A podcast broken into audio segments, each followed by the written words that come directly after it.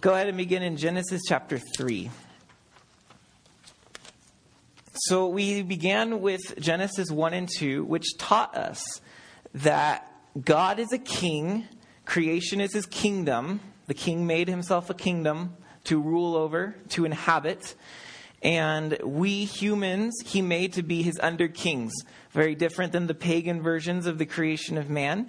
Uh, they saw man as slaves to the gods to meet their needs. But in Genesis, we find that man was created to partner with God in the rulership and care of the creation.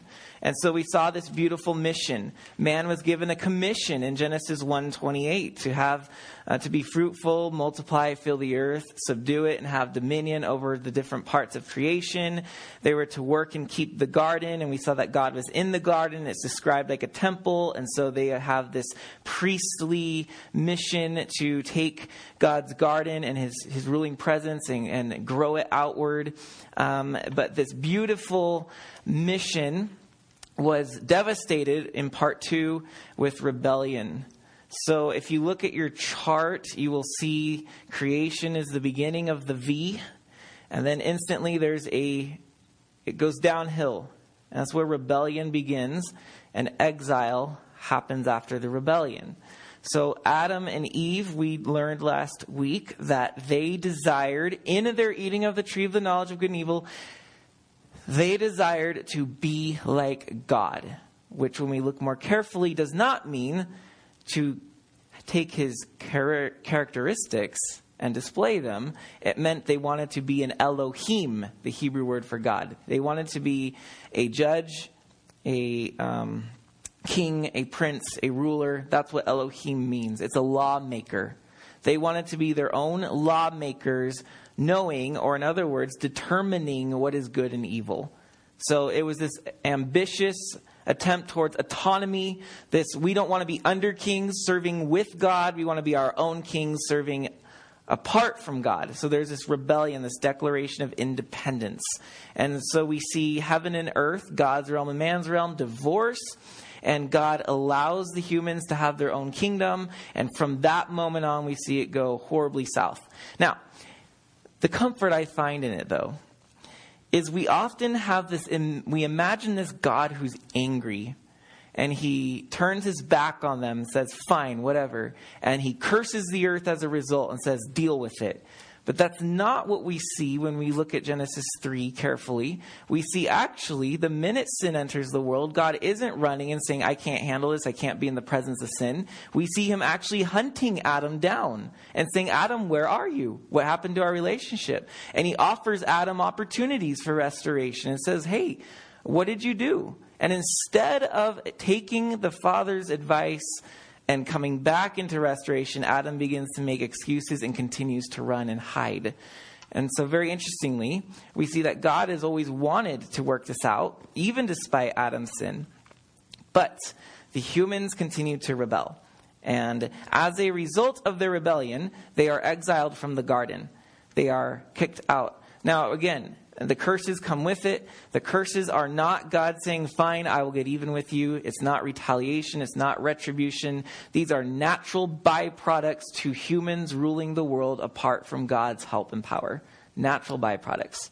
So we need not see a God punishing us already, but allowing us to punish ourselves, if you will. So in Genesis 3, I want us to now summarize the curses that are happening, and we will get into the restoration phase of the narrative. So in Genesis 3, verse 14, we read the first curse. God said to the serpent, Because you have done this, cursed are you above all livestock. And then you go down to verse 17.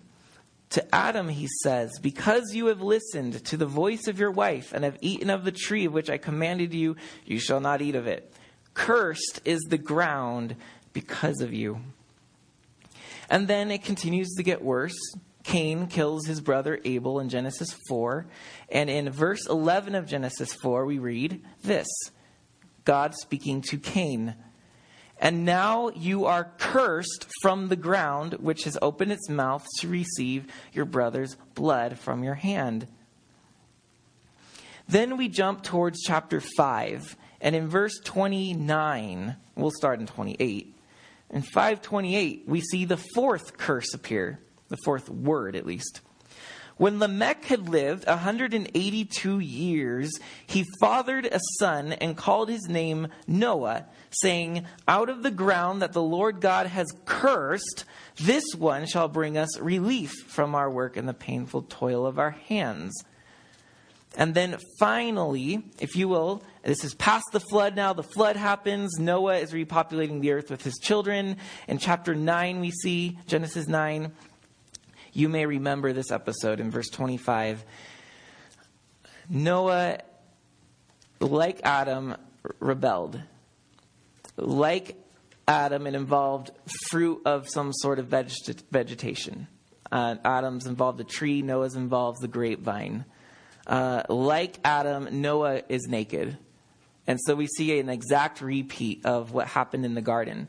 Noah passes out, gets drunk. Uh, once again, he doesn't have dominion over the earth, it has dominion over him. He's allowed it to rule him. Our definition of sin in this narrative so far. And so Noah has sinned. Um, his sons see what has happened. They want to cover him up, but Ham is the one who makes fun of his father. If you want to modernize it, he takes an Instagram picture of his father, and his dad wakes up angry at how many people have liked it. and so this is what he says. He wakes up. Noah wakes up, verse 25. He said, Cursed. There's our fifth use of the word cursed. Cursed be Canaan, that's Ham's son. A servant of servants shall he be to his brothers. So, five times we read this word cursed, which is a very different way of telling the story because prior in chapter one, it was, it was good. God saw it was good, it was good, it was good. And then at the end, it was very good. We see that it's a very good thing that he's done. And then he blesses his creation and he speaks to the humans. He says he blesses them and gives them a mission. But after the rebellion and the exile from Eden, we see that curses abound upon the earth. And so we see right off the bat two very differences in the rulerships between God and man. God is the author of goodness and blessing, and where he rules, those things reside. Man is the author of curse and murder and division and strife and darkness and rebellion and everything else that we've seen leading up to the flood and thereafter to our present day. So, five times the word curse pops up, which is very interesting now that we go to Genesis 12. So, if you will go to Genesis 12, and you're going to see why this is important. So, the question is wow, what happens when man rules the world? And we say it's awful. It is awful. And it's, it's cursed everywhere. And then the flood tries to reconstruct this. It once again goes into chaos under Noah and his sons. And then it climaxes at the Tower of Babel, where the rebels make their ultimate statement of rebellion. And they make uh, a tower which is designed to be at the top, it's supposed to be a temple. And they are basically trying to replace God with their own man made thing. And they are doing everything God told them not to do uh, fill the earth and multiply. Well, they are consolidating in one place, and it's all about us. Let us make a name for ourselves. And we see that ultimate rebellion happen there. And so, in the chaos and in the aftermath of the Tower of Babel, we come to Genesis 12, which the long awaited answer to our problem is finally hinted at. So, in the middle of these five curses, we read this Genesis 12. The Lord said to Abram, Go from your country and your kindred and your father's house to the land that I will show you, and I will make a great nation of you, and I will bless you, and I will make your name great, so that you will be a blessing. And I will bless those who bless you, and him who dishonors you I will curse and in you all the families of the earth shall be blessed. Did you count the many times that God said bless? There's five of them. Very willful reversal here of the curse that had entered the earth. God says, Here's the answer. And it's in Abraham and the people that I will bring out of him and the land that they will take. That will be where the source of blessing will return to the world. Every single curse will be flipped over in these people. And the one use of curse here is simply a clear statement. If you want to be with the blessings, join these people. And if you want to stay in a cursed world, don't join these people. That's the bottom line. So we see here this man named Abram, who we know becomes Abraham, who becomes the father of 12 sons eventually, and these 12 sons become the 12 tribes of Israel, and the 12 tribes of Israel become a mighty nation and kingdom. This is the promise that God has said. Like, I have chosen this people that through Abraham and his people, I will bless the cursed earth. So there is a promise in our narrative that though the creation was good and the rebellion, the conflict happened, now there's a promise that he's going to resolve the issue. The resolution will come. He is going to recreate what sin is decreating. So, you're going to notice on our chart that we are in the middle of the decreation. We are on the decline. And the world is going to get worse and worse and worse up to the crucifixion of Jesus. Um, and, and, it still is in many ways getting worse and worse and worse. But I will mention that in a minute. Uh, on the way, we've seen now Abraham. So God calls Abraham and says, Okay, yes, the decreation and rebellion is happening, but I have a plan. And while the rebellion is continuing, I am going to choose a remnant of all who will to be the difference makers they're going to go a different direction while the world is being decreated. I'm going to recreate a new people here and show the blessings of what happens when men let God be king and them be under kings. So we then go to Exodus, where we see this beginning to take shape. Promise made is beginning to become fulfilled when Abraham's descendants are enslaved in Egypt. And this is much like uh, a picture of the rebellion in the world. But God comes and delivers them. And through mighty acts, Moses leads them. And as they're on their way to the promised land, leaving Egypt, he gives them this in Exodus 19. Exodus 19, verse 4. You yourselves have seen what I did to the Egyptians, and how I bore you on eagle's wings and brought you to myself. Now, therefore, now that was his poetic allusion to the Exodus deliverance. I put you on my wings and I carried you out. Now, verse 5. Therefore, if you will indeed obey my voice and keep my covenant, you shall be my treasured possession among all peoples for all the earth is mine. And you shall be to me a kingdom of priests and a holy nation. That's the promise. So that there is, in many ways, a new Adam being born in Israel.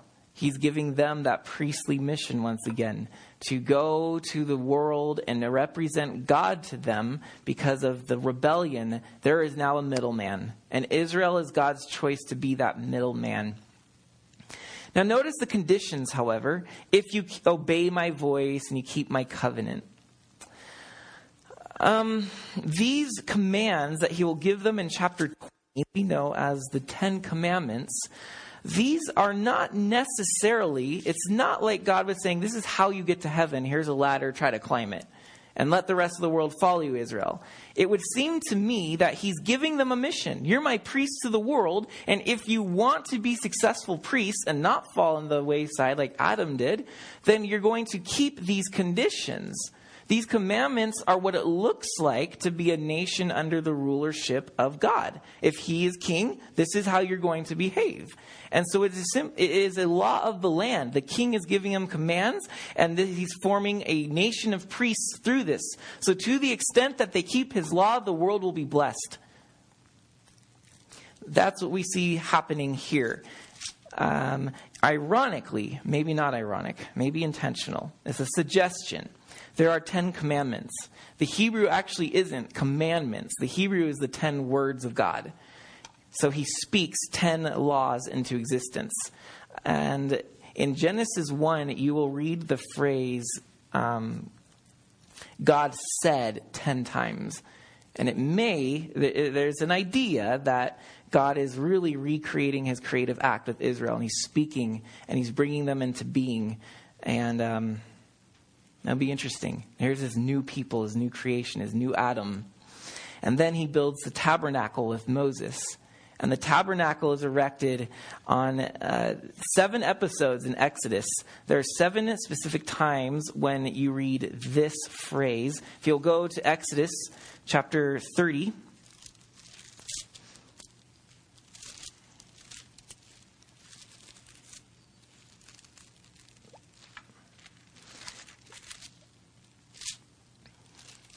Well, we'll start with 11, 30, 11. You see this phrase The Lord said to Moses. Then you jump to verse 17. The Lord said to Moses. Verse 22. The Lord said to Moses. That formula, the Lord said, in the construction of the tabernacle, that formula is said seven times. So basically, every time it says that the Lord said to Moses, he's giving him an episode of this is how you create the tabernacle. And what we have is seven frames of the creation of the tabernacle, just like the seven days of the creation of the world. We have here again, in this Exodus movement, God delivering this people to bless the cursed earth with by making a nation of priests and creating them with ten laws and now making a tabernacle in which he will live in with seven creation phases. This is him saying, look, Eden is long gone because of the rebellion, but I am restarting this through Israel and I will once again live with them and walk with them in this tabernacle, which is like a creation of the cosmos in miniature. And there I will be with the people and this nation because I am in their presence and I am ruling over them as I was supposed to over Adam. They will go out into the world and the cursed earth will be blessed. That's the program, that's the plan. So we jump all the way forward through many years of history. We go up to 2 Samuel chapter 7. And Israel has finally gone to the promised land, which the Bible describes as being very fruitful, much like Eden. And in fact, in Genesis 13, it makes that direct reference. It says that the land, when Abraham and Lot looked at the land, they said it was like the garden of God. So they move into a new land, which is supposed to be as fruitful as Eden if they obey God. And they eventually become that nation David becomes the king of Israel, and God makes a covenant with David. So let's look at what this is. We'll begin in verse 9. 2 Samuel 7 9. David, I have been with you, God speaking to David, wherever you went, and have cut off all your enemies from before you and I will make you a great name, like the name of the great ones of the earth. And I will appoint a place for my people Israel, and I will plant them so that they may dwell in their own place and be disturbed no more. Interesting, he's going to plant them, almost like God sees them as a garden. And Paul, of course, tells the church to bear fruit. So, just footnote for whatever it's worth. And violent men shall afflict them no more, as formerly, for the time that I appointed judges over my people Israel. And I will give you rest from all your enemies. Moreover, here's the key the Lord declares to you, David, that the Lord will make you a house. Pause there at verse 12. So David wanted to make God a temple, but now God turns to David and says, David, you're not going to build a temple for me. Your son will build a temple for me. But what I will do, David, is I will make you a house. There's a play on words here, because often the temple's called the house of God. David wanted to make God a house. Now God turns around and says, David, I'm going to make you a house. And so this is the house he's going to make. David meant house like temple. God means house like dynasty. I'm going to make you a kingship that isn't going to end. It's going to be a house that never falls. So I'm going to make you a house, David. Verse 12. When your days are fulfilled and you lie down with your fathers, I will raise up your offspring after you, who shall come from your body, and I will establish his kingdom. He shall build a house for my name, and I will establish the throne of his kingdom forever. And I will be to him a father, and he shall be to me a son. And when he commits iniquity, I will discipline him with the rod of men, with the stripes of the sons of men, but my steadfast love will not depart from him, as I took it from Saul, whom I put away from before you. And you shall and, and your house and your kingdom shall be sure forever before me. Your throne shall be established forever. So that is that word forever three times. What does he do? He comes to David and says, David, I am giving you a throne and a kingdom, and your sons will rule this kingdom and sit on this throne forever. Yes, I may have to discipline them. And this is a little forewarning because we're going to see this in a second. That right now, we don't necessarily see David's son. Well, in the days of Jesus, we don't see David's son ruling on the throne. And Israel was going through a hard time. What the heck? God broke his promise. Why is David not ruling on the throne? Um, but he says here, Look, I might have to discipline you, but I will not depart from you. There's this promise of there may be this huge delay, but forever will be fulfilled. It will be restored to you. So David's promise, this eternal throne, this eternal kingdom, his sons ruling over it, and you may have noticed in some of the wording, it kind of interplays between your descendants to a certain descendant he's talking about. Now, in context, this descendant is Solomon, who's going to be his son. He's going to build the house and he's going to make the kingdom great. But Christians and the church has always looked back at this and said, there may be more to that. That there is one descendant that is going to be the one to rule on David's throne forever. And of course, we're getting ahead of ourselves. But that would be Jesus. So here's the promise. But then we come to very dark days.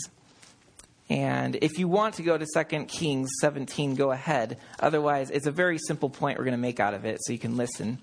2 Kings 17, David's sons are ruling on the throne, ruling on the throne, and then one day, the exile happens.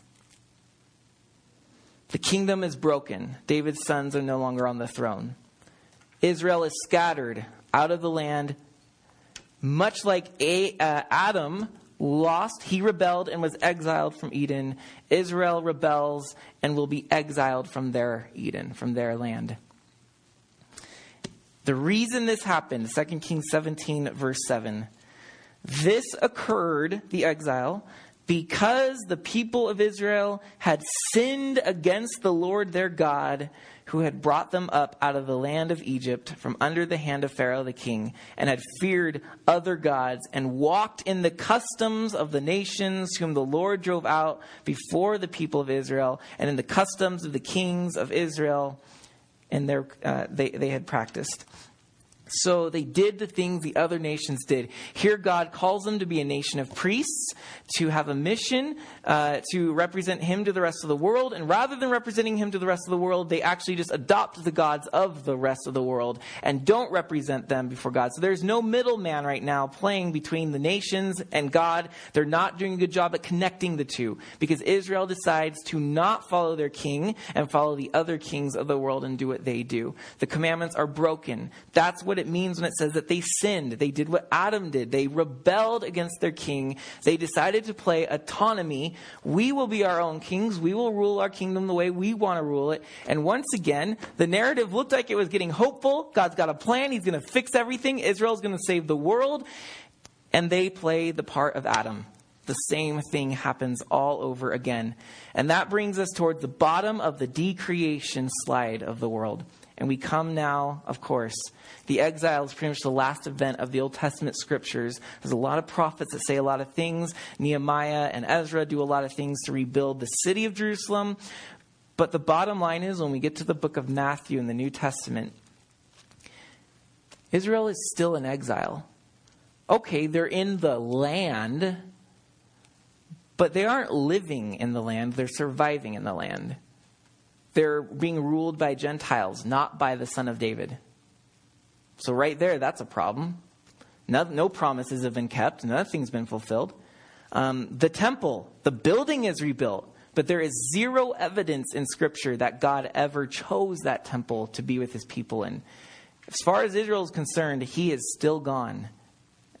And they were waiting for the return of God. And that, of course, is why the announcement of Christmas was so beautiful. That long wait is over, is basically what the angels said and what uh, the uh, what John the Baptist said when he began to preach. The wait is over. God is on the move. He's coming. So Jesus enters the earth while Israel is still dead, while they're still exiled, while the only hope of our story is just as bad as the rest of the world, he comes in. He does certain things. He seems to think he's in charge. And in fact, he acts like he's in charge. He heals people who have diseases he restores body parts that are missing. He makes legs strong enough to walk that were never able to walk. Men that were born blind, this isn't just restoration of sight, but men that are born blind could see for the very first time. He's raising Lazarus from the dead. He is telling fishermen where the best place to fish is without him stepping in the water himself.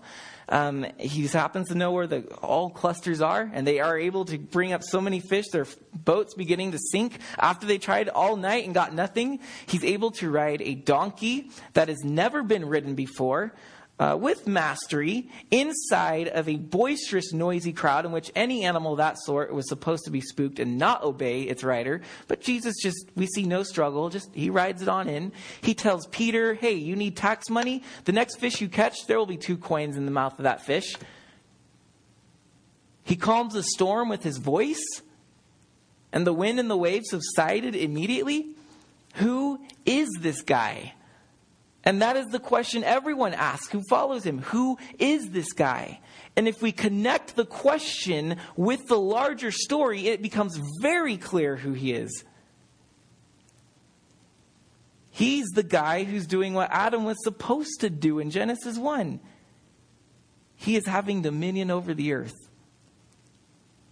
The dominion over the things that uh, creep on the ground, the fish of the sea, the birds of the heaven, every living thing that moves on the earth. Here he comes, and we see now what dominion meant.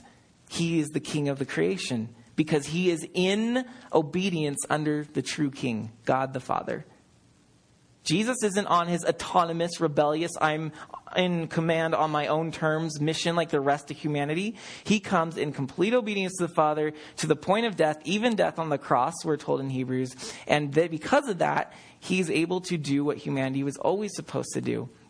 We often say that he did miracles as God, and then we scratch our heads and um, well, we, we say he does his miracles because he's God, and then we scratch our heads because we say, but he's supposed to be a man. We don't what to do the human part. Duh, God does miracles. But what about the human part? But I would actually suggest to you that when Jesus was doing miracles, he was more human than he was God.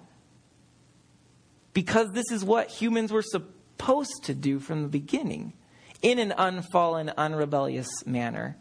And here Jesus demonstrates the true Adam, walking with dominion, bringing fruit everywhere he goes, bringing life, bringing blessing. He was most like God when he died on the cross. Humans don't do that. Yes, humans die, but humans don't take the cross because they love people. We'll love people just before the cross, but no further. That was the love of God. Ironically, right? The thing we think is most divine is really most human. The thing we think was most human is really most divine. And that's the twister of Jesus. It's like, whoa, this is who comes, and this is the life that we were meant to live and to see, and he shows it. But of course, when he hangs on the cross in the crucifixion, you see right there, this is the bottom of decreation. The creation doesn't get decreated any more than when the creation kills its creator. This is when creation reaches its climax of rebellion. Something else we don't see often is that as Jesus is crucified, he is bringing Israel's exile to its fullest end. The cross is in so many ways the climax of everything. Here, the climax of human rebellion, the climax, the, the exiles coming to an end, because didn't he say that it, destroy this temple, my body, and in three days I'll raise it up. And Israel knows their temple was destroyed in the exile by the Babylonians. And God departed from them in the exile as they were scattered to the rest of the world. And what happens to Jesus on the cross? his body, which is the temple, is destroyed, it's dismantled as it was in the exile. And he himself is abandoned by the fathers. He says, Where have you gone? Why have you forsaken me? Jesus goes all the way to humanity's despair, enters into their own exile, Israel's exile, let alone ours from Eden, and he goes all the way to the point of abandonment from the Father. He takes it to its end. He ends the exile narrative for us by dying, and then, and then, the whole story shifts so miraculously. Everything that was building up to its full rebellion, the whole decreation, it can't get worse. It turns in three days when Jesus comes out of the tomb, and we realize, my goodness, even at our worst, we couldn't shut down his promise to restore all things, make them beautiful, and to bring blessing to the cursed earth.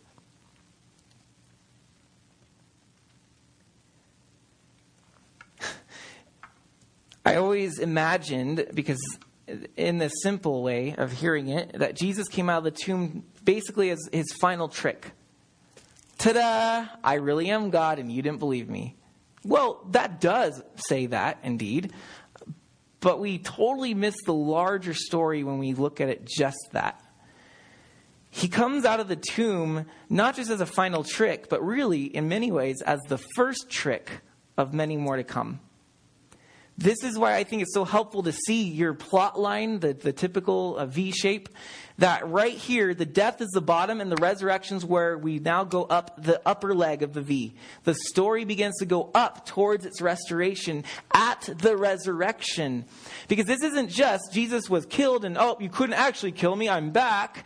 Um, this is, he was killed and that body was done away with and he comes out of the tomb in a brand new body.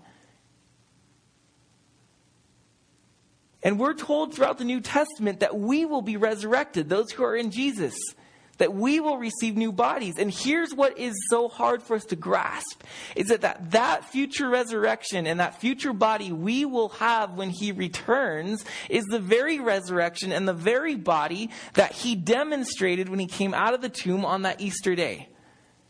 This is, in other words, bringing the future and dragging it all the way to the present and saying, hey, if you have any doubts about who's the author of this narrative and where it's going and how it's going to end, look what happens despite the darkest rebellion. I have emerged in my new body. The future is here now. And that's what has been so boggling for Christians forever and ever is that we have, in one sense, the new heavens and new earth have already begun because Jesus is in that body and he was on earth. And we were blown away and saying, Whoa, a new world has literally dawned right here. The world is now being recreated the minute Jesus stepped out of that tomb. But we're also wrestling because, as Pastor Mike shared with me, he came up here and cheated and looked at my notes early. He said, Wait a minute. We're in the, it doesn't feel like we're in the recreation phase at all. In fact, we look around and we feel like the world's getting worse, and you're not wrong. Rebellion is still going on its fast and furious pace. But what we're looking at is the scriptural narrative and the story it's telling. We, you heard the Christmas message, most of you. Um, basically, it's offering us an alternative story. The alternative story is that there is a recreation that's happening for those who have eyes to see and are willing to surrender to the King. That in Jesus, we're following a resurrection, not death, and not just coming back from the dead, because that would be quite frankly miserable, but a renewed life. That's what we follow. And so, are we sure about this? Well, Jesus ascends after this. The missing son of David on the throne is now on the throne.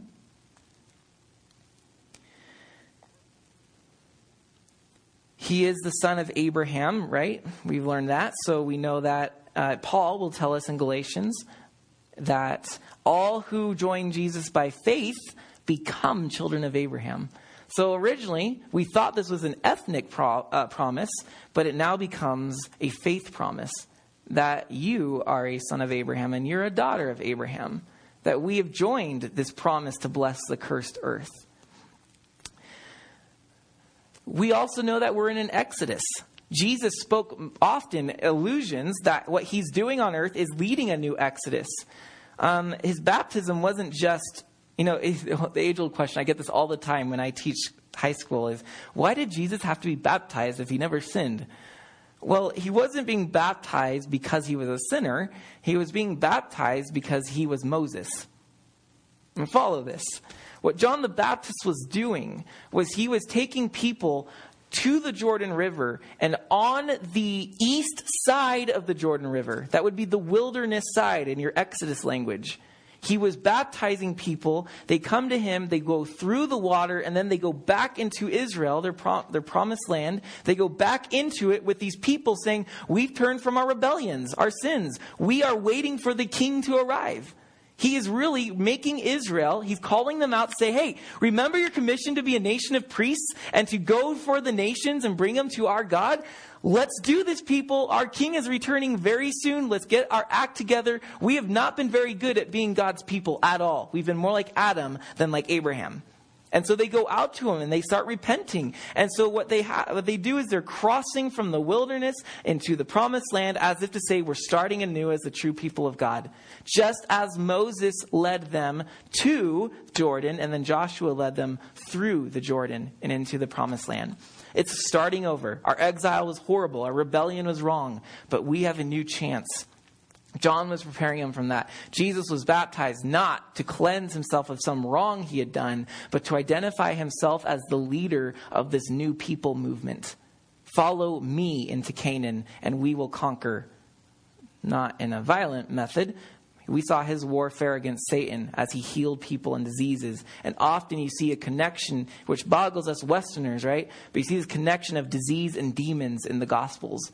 And what we see is not just making old hurts feel better, we see God's power pushing against Satan's kingdom. Is what we see happening in these miracles as the dominion Adam was supposed to have comes. Do you remember how Adam was told to work the garden and keep it? We covered that last week, how his first failure was not guarding or keeping the garden from outside darkness. The serpent slithered in. Shouldn't have happened. He, we know he's evil because of what he's saying. And Adam had the power to say, go away, and the serpent would have because of his dominion. But Adam doesn't do it. He never commands the creature. And so we see Jesus cleansing as he goes around. He's leading a new movement. And after his resurrection, people follow. We see the church launched in the book of Acts as they begin to follow this Moses, this Abraham, this son of David, this king. They begin to follow him. Uh, this Exodus movement it has begun. And that's how often Paul will even talk about us being an Exodus people. In fact, he quotes that verse that was given to Israel, that promise, you're going to be a nation of priests for me. Paul, uh, I'm sorry, Peter quotes that and applies it to the church. We are those people. We are in a wilderness. We're, we're, we're a recreation people living in a decreated world. In a world of rebellion, we're following the king. So, yes, it's getting worse, but here we're making our way toward the new promised land, the new heavens and the new earth. As you see on our chart, it ends there with the new creation. This is how the New Testament sees our movement. Jesus is our Moses. He's leading us. And we see ourselves as in between the times, if you will. We've left our old life of Egypt and we're not yet at our new life in the promised land, but we know it's coming and we know it's going to happen. And so we are wrestling and we're trying to figure out our way there as we make the journey. So we see in so many ways the recreation the church is doing now. It's picking up what Israel failed to do. And then at the very end, so we obviously don't have too much to say, I guess, about recreation because we don't know everything that's going to still happen in the future. We don't know how much longer it's going to go. But we can jump ahead and know that at the end, you see the kink in the elbow and it plateaus back at the new creation, just like the original creation. Everything restored and as fruitful and as promising as it was supposed to be. Heaven on earth, God reigning with man and working with him. We're ruling with him on the, on the earth. That's the new creation. That's where we're going. But what we don't always think about is the perfect mirror this creates. Um, the, the, the, the original creation is lost because of the rebellion of Adam and his resulting exile. the new creation will be launched, it will be regained, well, largely in part because of Jesus' work on the cross and his resurrection to prove new creation is going to happen. But the final step will be one more rebellion and exile. Because there are still sons of Adam and daughters of Eve who refuse to bow to the king. And when the king brings his kingdom to the earth, something has to be done about that. Now, it isn't necessarily, at least according to Revelation, it isn't necessarily going to be some arbitrary, I'm here, oh, you guys aren't in church, so you're obviously going to be exiled, and is isn't like he's just going to, you know, uh, there's going to be a final test. Revelation shows the nations rising in rebellion at the return of this king. And that that rebellion is what will be exiled. That these people who have always sided with, with railing against the king, these people have to be removed if order is going to be established. If rebellion ruined the first creation, there cannot be a new creation without a removal of the rebellion. And that is what we see at the end. A final rebellion as the king returns, because of course, this world's not big enough for the two of us. The old Western saying, right? Two kings can't share this world. And so there's going to be a final push for the throne. And Jesus will prevail. And those who aren't happy with that well, they can find themselves outside as Adam and Eve were outside of Eden. and then we have the new creation. So that's Genesis 20, I'm sorry, Revelation 21, and we will end there. So, Revelation 21, we get our glimpse at the final end.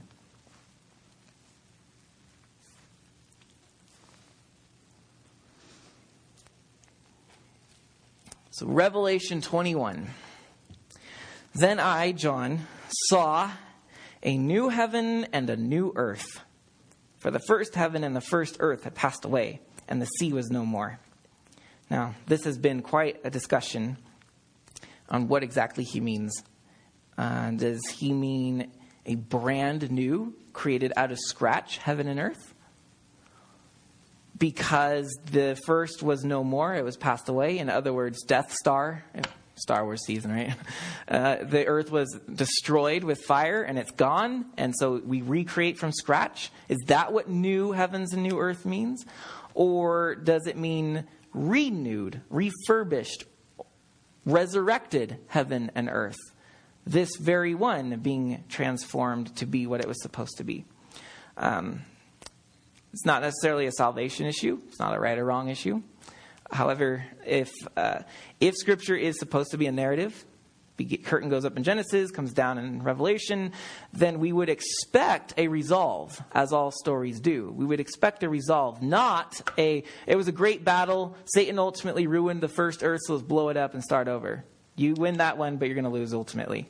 Uh, we'll just start over. That is, that is a way of resolving, but it's also a way of conceding victory to the forces of chaos. Uh, again, you may have better reasons for believing the other way, but I would therefore prefer that we are going to have this earth will go forever and ever and ever because resurrection will happen to the creation itself as it will happen to us and as it had happened to Jesus. Just my personal view, which is backed up by many, many um, commentators. So, you might wonder then, why does it say, for example, if we go to verse 4, it will say this He will wipe away every tear from their eyes, and death will be no more, neither will there be mourning, nor crying, nor pain anymore, for the former things have passed away. And I grew up forever hearing the former things have passed away. So basically, we won't remember this earth. Uh, I don't think that that's what it means, though. I think when it says the former things have passed away, it doesn't mean you're not going to remember anything from your past. There will be hardly anything to celebrate about the new if there wasn't an old. I think the point is that the former things have passed away. The former things isn't everything from the past, it's exactly what you just read. It's death, it's sorrow, it's crying, it's pain, it's the exile, it's the wickedness, it's the Holocaust. It's these things have passed away. There will be no more room for death in this new world. That's what has passed away. So, um,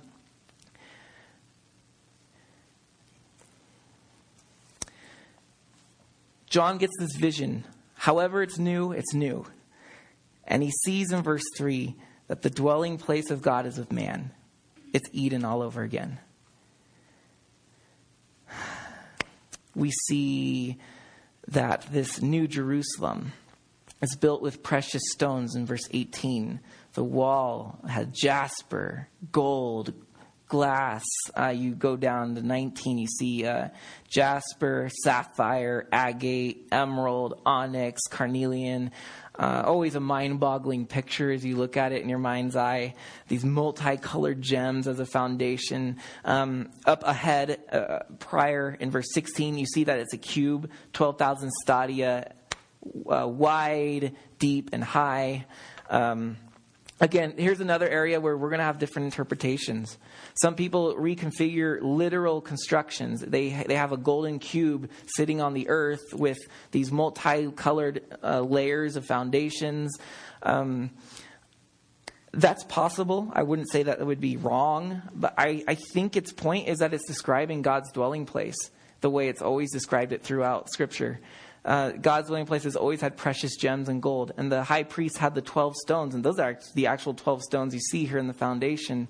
Further, we know when uh, the tabernacle and Solomon's temple were built, these were given the dimensions, that the Holy of Holies was a perfect cube. It was as long as it was wide as it was high. And therefore, I think, I'm just guessing, that he's describing the New Jerusalem is the Holy of Holies. This is God's dwelling place, and we'll live with him forever and ever. Uh, one other interesting comment is that the 12,000 stadia that makes the dimensions of the city, uh, one person has suggested in his commentary that that is roughly the size of the Roman Empire. And at the time of John's writing, that was the known world. So the point John might be making is the Holy of Holies will cover the entire world. The New Jerusalem will be the entire world because we're promised in Isaiah that the knowledge of the Lord will cover the earth as the waters cover the sea. And last I checked, the waters cover 100% of the sea. And if, if that commentator is correct, then that would be extremely interesting what John is saying here. But then further, and here's the point, is that in chapter 22, you see the tree of life. And I think that that is just the most perfect full circle John can give us is that one emblem of life from Eden that is that is there in the new heavens and new earth. And his point is it's finished. We've come full circle. God did it. He brought humans back to the land that they rebelled against and were exiled from. He wins. And we will rule and reign with him on the earth, we're promised through Revelation. So our, our dominion and our under king status is restored. And what are we going to do with that? We don't know. Revelation is so mysteriously silent on some of this. But we do see that there will be kings of the earth walking to this excellent city. And it makes you wonder who are those kings and what are they doing and what else is there in this world? So that's the new creation we have to look forward to. And I want us to be encouraged because we may not live to see the end. We might. But the encouragement is that your life, Paul famously says that he who began a good work in you will be faithful to complete it. We see that God's plan in his narrative is that he's going to complete it. The story resolves rather climatically not just by erasing the past and saying, let's just do it all over, but by fixing the past and everything about it. The whole circle of eternity is complete because God leaves nothing dead. He resurrects unless it wants to stay dead. He resurrects whatever wants to be resurrected, including Eden, including us. And that's the beautiful promise we have my hope through all these three parts is that we would learn to see the scriptural narrative as our narrative, as our worldview, as the context in which we find our lives. And it's very easy to know where you fit in this. You're right here, the upside, the recreation side, and that that's why we're supposed to be living here. We're not extending the forces of decreation and darkness. But everywhere we go, if there's something that needs to be recreated, that's our mission. And right now, as God sent Adam out to make the world fruitful, multiply, and work the garden and the plants to make the world beautiful, Remember how Jesus sent us out and said, Now you, you do what Adam was to do. Go out into all the world and be fruitful and multiply, but multiply through other humans. By making disciples, you'll be multiplying and filling the earth. And that's what our emphasis is on. It's on humans. And where decreation is hurting humans, recreation is restoring them in the image of Christ. And so we know now a little bit better why does the church exist? Well, this is where we fit in the narrative. I think we get a better idea of how we're supposed to live. We're a resurrected people, well, spiritually, soon to be physically. We're on this upside, and we have an optimistic outlook at what could be done if we let Jesus be king and ourselves the under kings and his priests.